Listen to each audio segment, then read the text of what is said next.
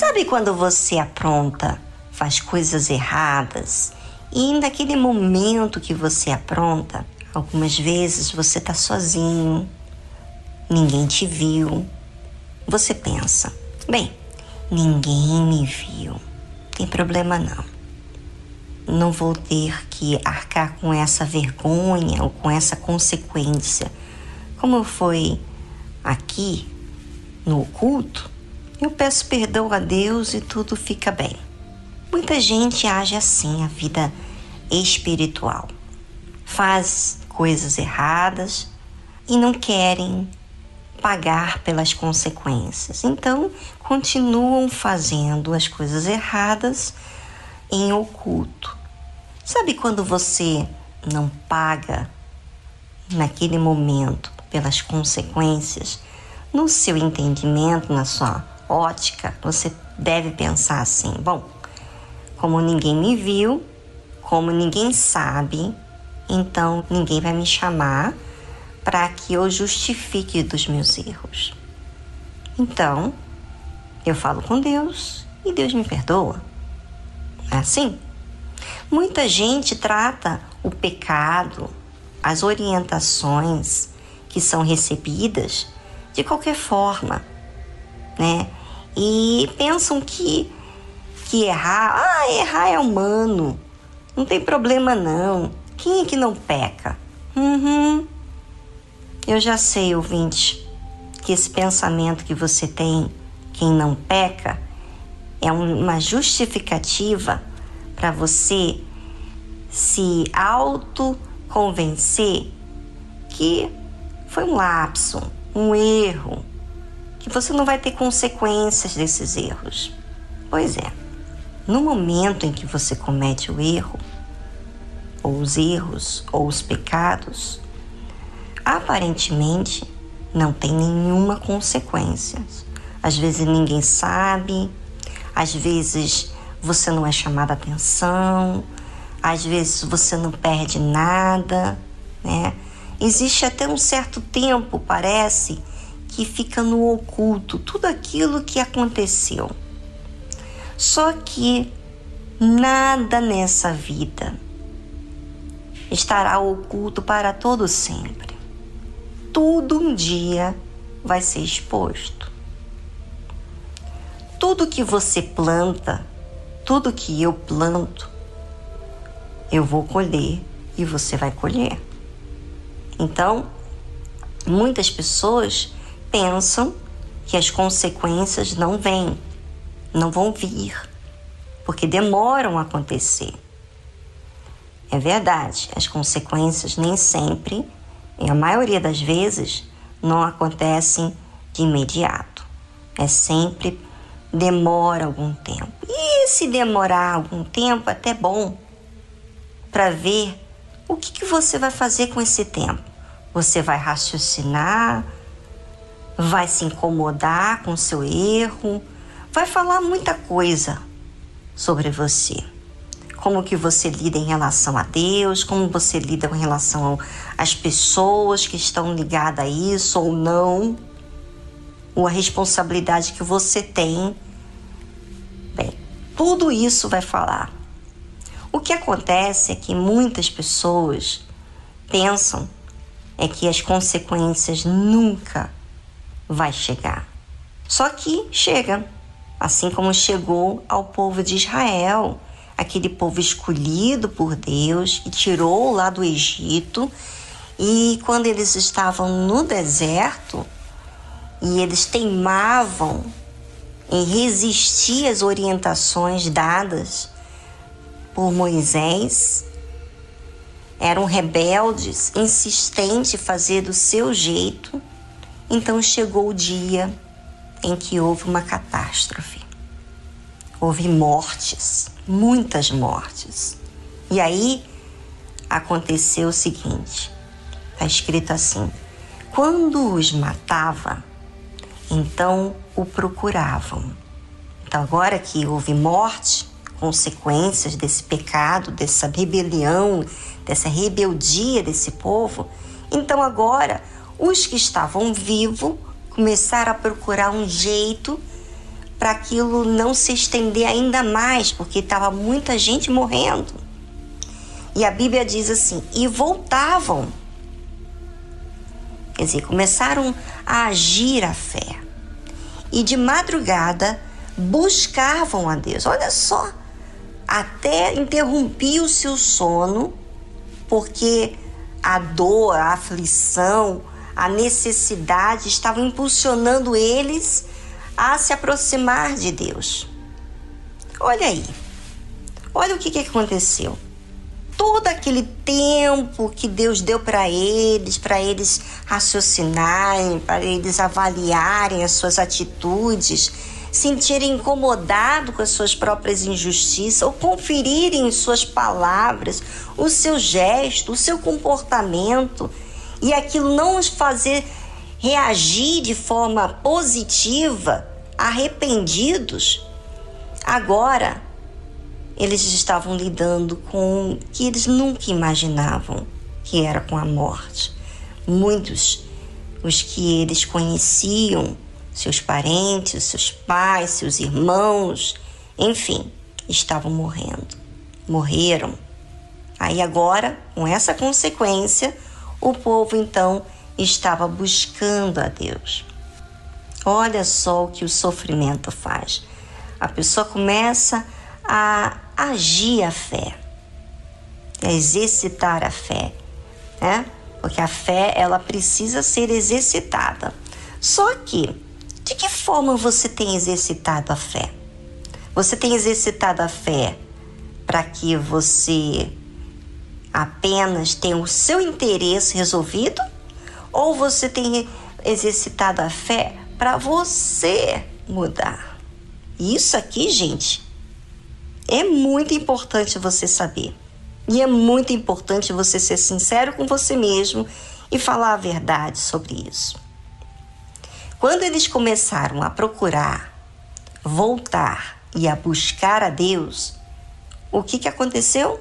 A Bíblia fala que se lembraram e se lembravam de que Deus era sua rocha e o Deus Altíssimo o seu redentor.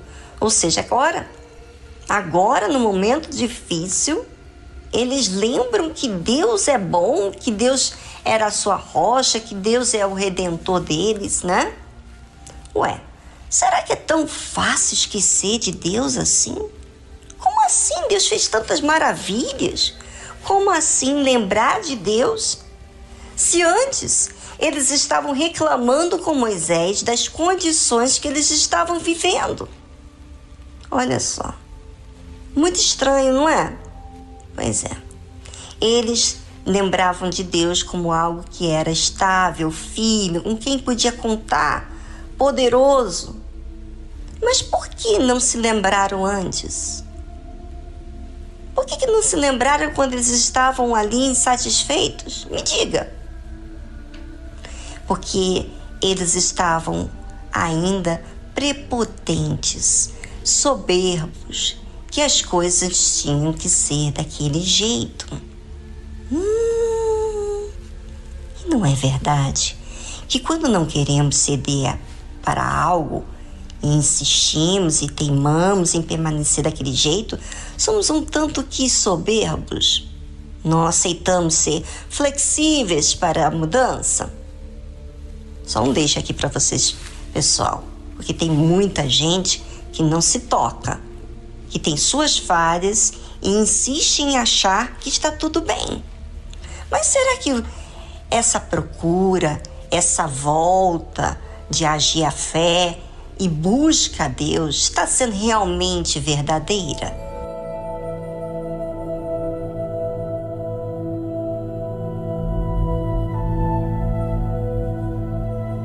Será que aquela busca, aquela procura que o povo de Israel estava tendo, após eles procurarem, voltarem e buscarem a Deus, era verdadeira?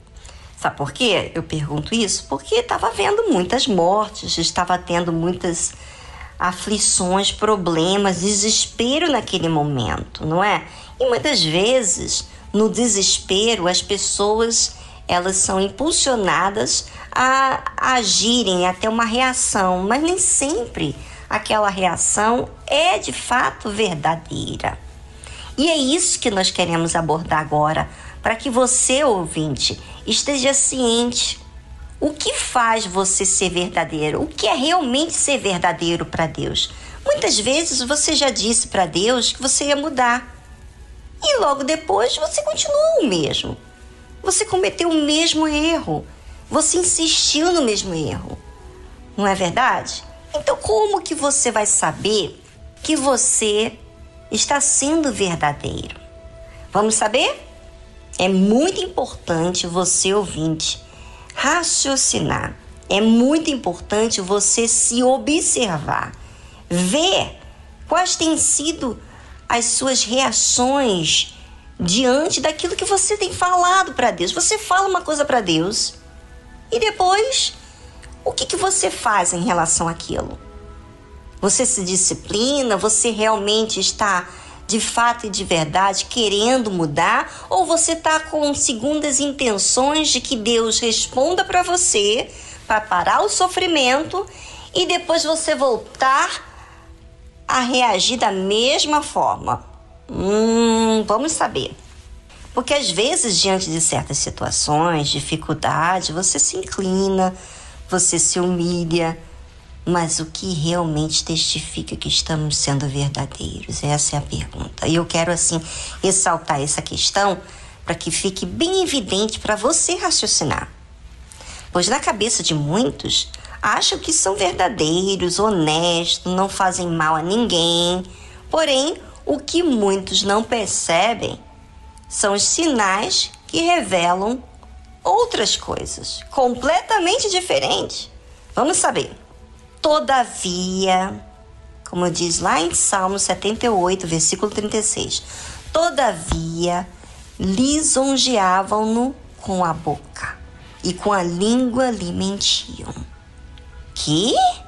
Que que é isso? Você sabe o que é lisonjear com a boca? É aquela lábia, bajular, paparicar, sabe aquele puxa-saco? É exatamente isso. Aquela pessoa que gosta de ser muito agradável para tirar algum proveito daquela situação, no afã de buscar e obter alguma vantagem nisso. Sério isso, não é? Muito sério. E isso se trata da alma da pessoa. É ela que escolhe ser assim. Não poderia assistir o que está sendo? Que seus lábios estavam lisonjeando, mentindo. Mas, na realidade, muitas vezes as pessoas não reconhecem isso, porque elas não prestam atenção no que estão sendo.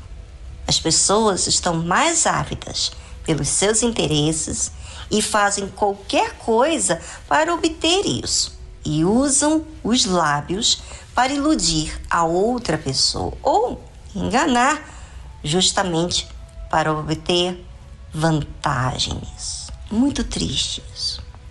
Mas sabe por que a pessoa mente? Mente descaradamente, iludindo a outros e até mesmo a Deus. A Bíblia fala: porque o seu coração não era reto para com Ele, para com Deus, nem foram fiéis na sua aliança. Você lisonjear com os seus lábios e não sentir-se mal, mentir, enganar e ainda achar que está fazendo o que é certo, é porque o seu coração não é reto para com Deus. Você não sente mal com o pecado. Você é amigo do pecado. Ou seja, você não teme aquilo que você está fazendo diante de Deus. Você não teme mentir, enganar. Você acha que Deus não vê. Você acha que pode tirar proveito sendo esse tipo de pessoas. E aí? Você acha o quê? que suas palavras bajuladoras vão convencer a Deus? Você acha que aquele louvor, cânticos que você faz a Deus vai tapar o que você está sendo? Por favor, ouvinte, por favor. A Deus ninguém zomba. É isso que é ter um coração que não é reto diante de Deus. Você está consciente do que você está fazendo. Você não considera Deus. Você não está sendo honesto, nem correto, nem íntegro, nem justo com você, e tampouco com Deus. E não é falta de entendimento, não. É falta de ser verdadeiro. Quem é mentiroso, quer saber? É filho do diabo. E se você não se incomodar ser mentiroso, é porque você não nasceu de Deus. Você pode ter a posição que tiver dentro de uma denominação, de uma igreja, mas quem você é, é o que Deus vê. E Deus não aceita louvores mentirosos. Então, ouvinte, faça bem a si mesmo, porque a sua vida está na sua responsabilidade. Se você não é sincero, busca ser justo consigo mesmo para Deus. Não há ninguém que pode te ajudar, porque você escolheu não ser sincero. Isso é uma escolha de cada um. E se é uma escolha, por que resistir ser verdadeiro, sincero? Qual é o mal de ser verdadeiro e sincero? Reconhecer. Sai um peso. O que, que você vai perder em sair um peso de você? Só vai ganhar. Pois é, mas o orgulho diz que você vai perder muito. Você só vai se valorizar se você resolver os problemas pela raiz. Mas você tem que ser o, a pessoa principal, você tem que ser o mais interessado a querer resolver essa questão, tá certo? Então, não fica se sentindo mal por uma coisa que você tem que resolver. Se você fez o que é errado, pior do que errar é continuar no erro. Agora que você está incomodado, sim, você que está se sentindo incomodado, você vai resolver esse problema, tá bom? Eu quero que você seja ajudada. Resolva essa questão, porque essa questão é a raiz de todos os demais problemas. Vamos resolver o problema pela raiz. E as demais coisas você vai ver como é que vai sendo resolvida à medida do tempo, da sua entrega e da sua participação a Deus, e você vai ver. Deus não desampara aquele que busca ajuda. Eu já me senti tão suja quanto você está sentindo agora. Mas eu exercitei a fé, fui sincera, assumi o meu erro e eu falei: e Deus me perdoou, fez uma nova história e Deus tem feito uma revolução na minha vida. Mas eu tenho permitido e eu tenho, na verdade, reconhecido as minhas falhas. Faça isso para você e você vai ser uma próxima pessoa, assim como você admira, com essa força que você recebe de mim, você também vai dar a outras pessoas, tal qual eu tenho recebido.